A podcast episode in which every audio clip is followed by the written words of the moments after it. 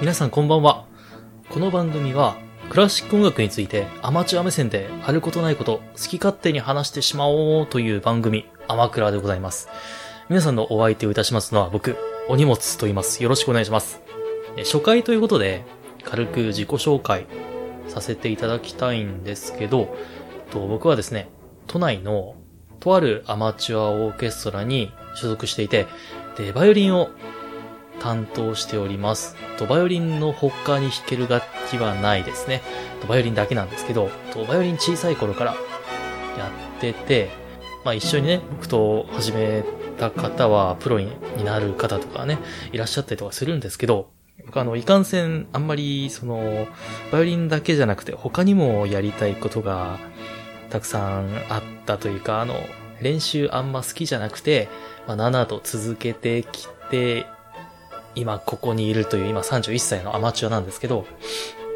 でもクラシック音楽を聴くのはすごい好きで、で、そのクラシック関連の話とか、知識がないけど話したいなって思うこととかがね、あるんですよ。なので、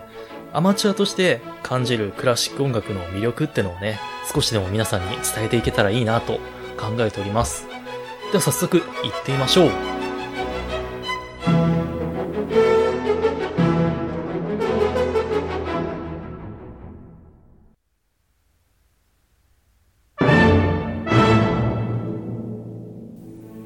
今日はブラームスについて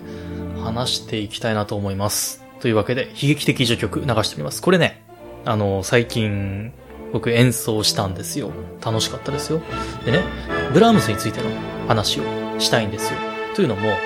ブラームスって、えーっと、作曲家のデータから話しますと、1833年生まれ、1897年没のドイツの作曲家さんで、ドイツにはね、3B っていう、B から始まる作曲家ってのがいて、1人目がバッハ、2人目がベートーベン、そして3人目がブラームスなんですけど、あの、このね、3B って言われる中ではね、ブラームスの位置づけってどうなのって個人的に思うんですよ。というのも、ブラームスって、クラシックをそんなに聴かない人がブラームスの名前を知ってはいるかもしれないけど、じゃあブラームスの曲って何ですかって言われて、多分すぐには答えられないと思うんですよね。僕なんかはね、さけるチーズの CM で、ハンガリー舞曲、でーれれれれれれって流れますけど、あの避けるチーズの CM なんて、だいぶ前じゃないですか。だからもう、避けるチーズの CM を見てこなかった人たちは、知らないんじゃない？ブラームス。ね。それで僕も実際にブラームスに対しては、なんとなく壁を感じていて、あの、さっき言ったように 3B、バッハ、ベートーベン、ブラームスのバッハとベートーベンって有名な曲が多いじゃないですか。運命とかね。あとは、バッハさんだと、まあいろいろありますけど、パッと流れて、あ、この曲知ってるっていうのがね、あると思うんですよ。それに比べると、ブラームスの曲って、世間的に認知されている曲ってのがあんまりないと思うんですよね。それから単純に、ちょっと聞きづらいんですよ。さっと聞いてみて、あ、すごい聞きやすいなって思う曲ってあんまりないんですよね。それこそさっき言った 3B のブラームスの他のバッハ、ベートーベンだと、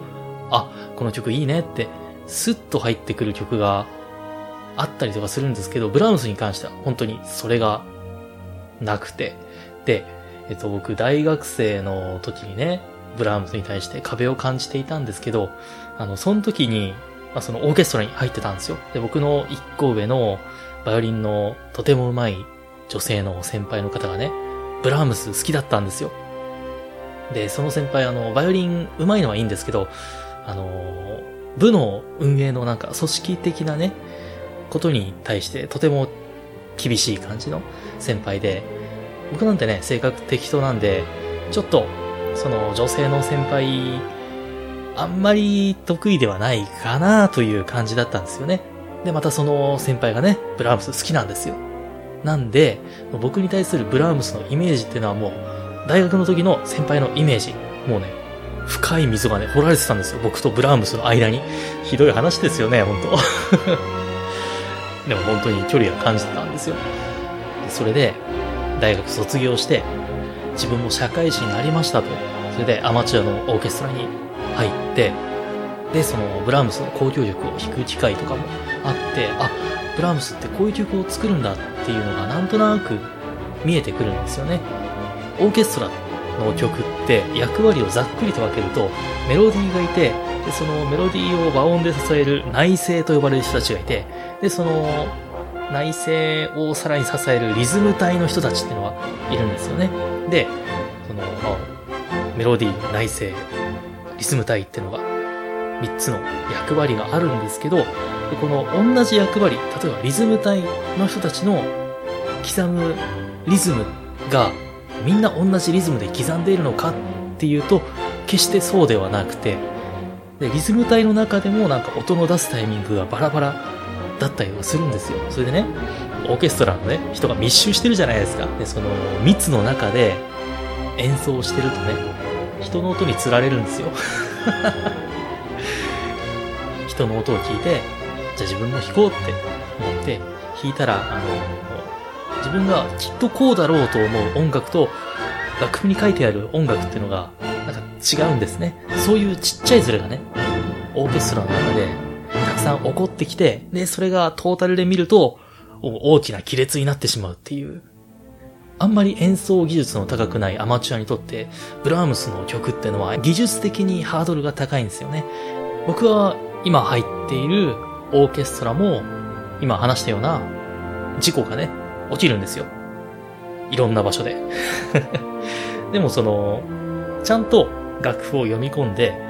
楽譜に書いてある通りに演奏すると、一見するとね、バラバラなように音を出している人たちが曲の中のある一点、例えばフレーズが切り替わるところとかでピタッと揃うんですよ。で、そのピタッとハマった時がね、とても気持ちいいんですよ。あと、それから、ブラームスの曲を弾くときに求められる音の厚みっていうのが、個人的に気に入ってて、個人的にどういう音を出すように心がけているかというと、例えばあの、お寺で鐘をつくことってありますよね。丸太を持って、それをね、鐘に打ち付けて、ゴーンってやるじゃないですか。重たい音が出ますよね。で、その重たい音をさらに熱くするために、丸太の部分が鐘についた瞬間、もう一押しするようなね。なんで、ゴーンじゃなくて、ゴーンみたいなね。そんな感じのね、音を出すのがね、たまらなく気持ちいいんですよ。なんでもう、ブラームスの曲を弾くということは僕にとってお寺の鐘をついてるのと一緒ですよ。もう、百八つどころじゃないです。煩悩がね、一個一個ブラームスの曲を弾くたびにね、なくなっていくようなね、浄化されていくようなね、なんかね、そんな気がするんですよ。楽しいですよ、ブラームス。で、あのまあ、話をね、ちょっと元に戻すんですけど、あの、大学の頃の僕の先輩が組織的な運営にちょっと厳しめの人っていう話をしたじゃないですか。でね、あの、よく考えてみると、僕もあの、当時20代前半のね、お尻の青い男の子だったんですけど、そっから比べてみると、やっぱ今のその、今の自分、社会人としての自分っていうのを見ると、その自分の所属してる会社で、あの、組織運営的なものの一端をね、担ってるわけじゃないですか。その組織運営に関わるというものが、ブラームスを好きになっていくという一因にもなってるんじゃないかとね、今思いつきました。なんでね、ブラームス聴くときは、なんかの集団に属してる方がいいかもしれないですね。例えば、文化祭実行委員とかね、そういう人たちは、もしかしたらブラームス合うかもしれないですね。曲の作り方もね、バラバラの人たちがね、どっかでピッとまとまる瞬間があってね、集団を動かす人にとっては、そういう瞬間っていうのがたまらなく気持ちいいんで、ブラームスハマるかもしんないですね。知らんけどね。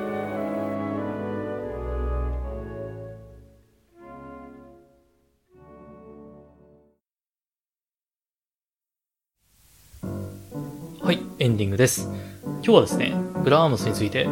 僕の感じていることを話してきました。最後ちょっと茶化したようなまとめ方になっちゃったんですけど、僕今ね、ブラームス結構好きなんですよ。どういうプロセスでね、ブラームスを好きになったかはよくわかんないんですけど、以前、悲劇的序曲を弾いた時に、あ、ブラームスの曲いいじゃんって、ふっと思ったんですよね。そのことが、割と衝撃的で、20代前半の時は、ブラームスに対して線を引きまくってたんで、牽引してきたとこだったんで、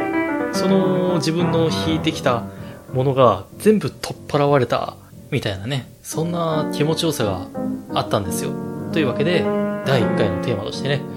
ブラームス、話させていただきました。あんまりね、うまくは話せたとは思わないんですけど、まあでも、お寺の鐘の下りがね、ただ話したかっただけなんで、僕はね、個人的には満足しております。さて、アマクラ、この番組ですけど、不定期の更新にしたいなぁと考えております。だいたい月に1回、あげれるかな嫁さんと子供が寝た後にね、布団抜け出して、今、作っていますので、単純に僕の度胸の問題になりそうですね。というわけで、ここまで聞いてくださった皆様、ありがとうございました。それでは、またお会いしましょう。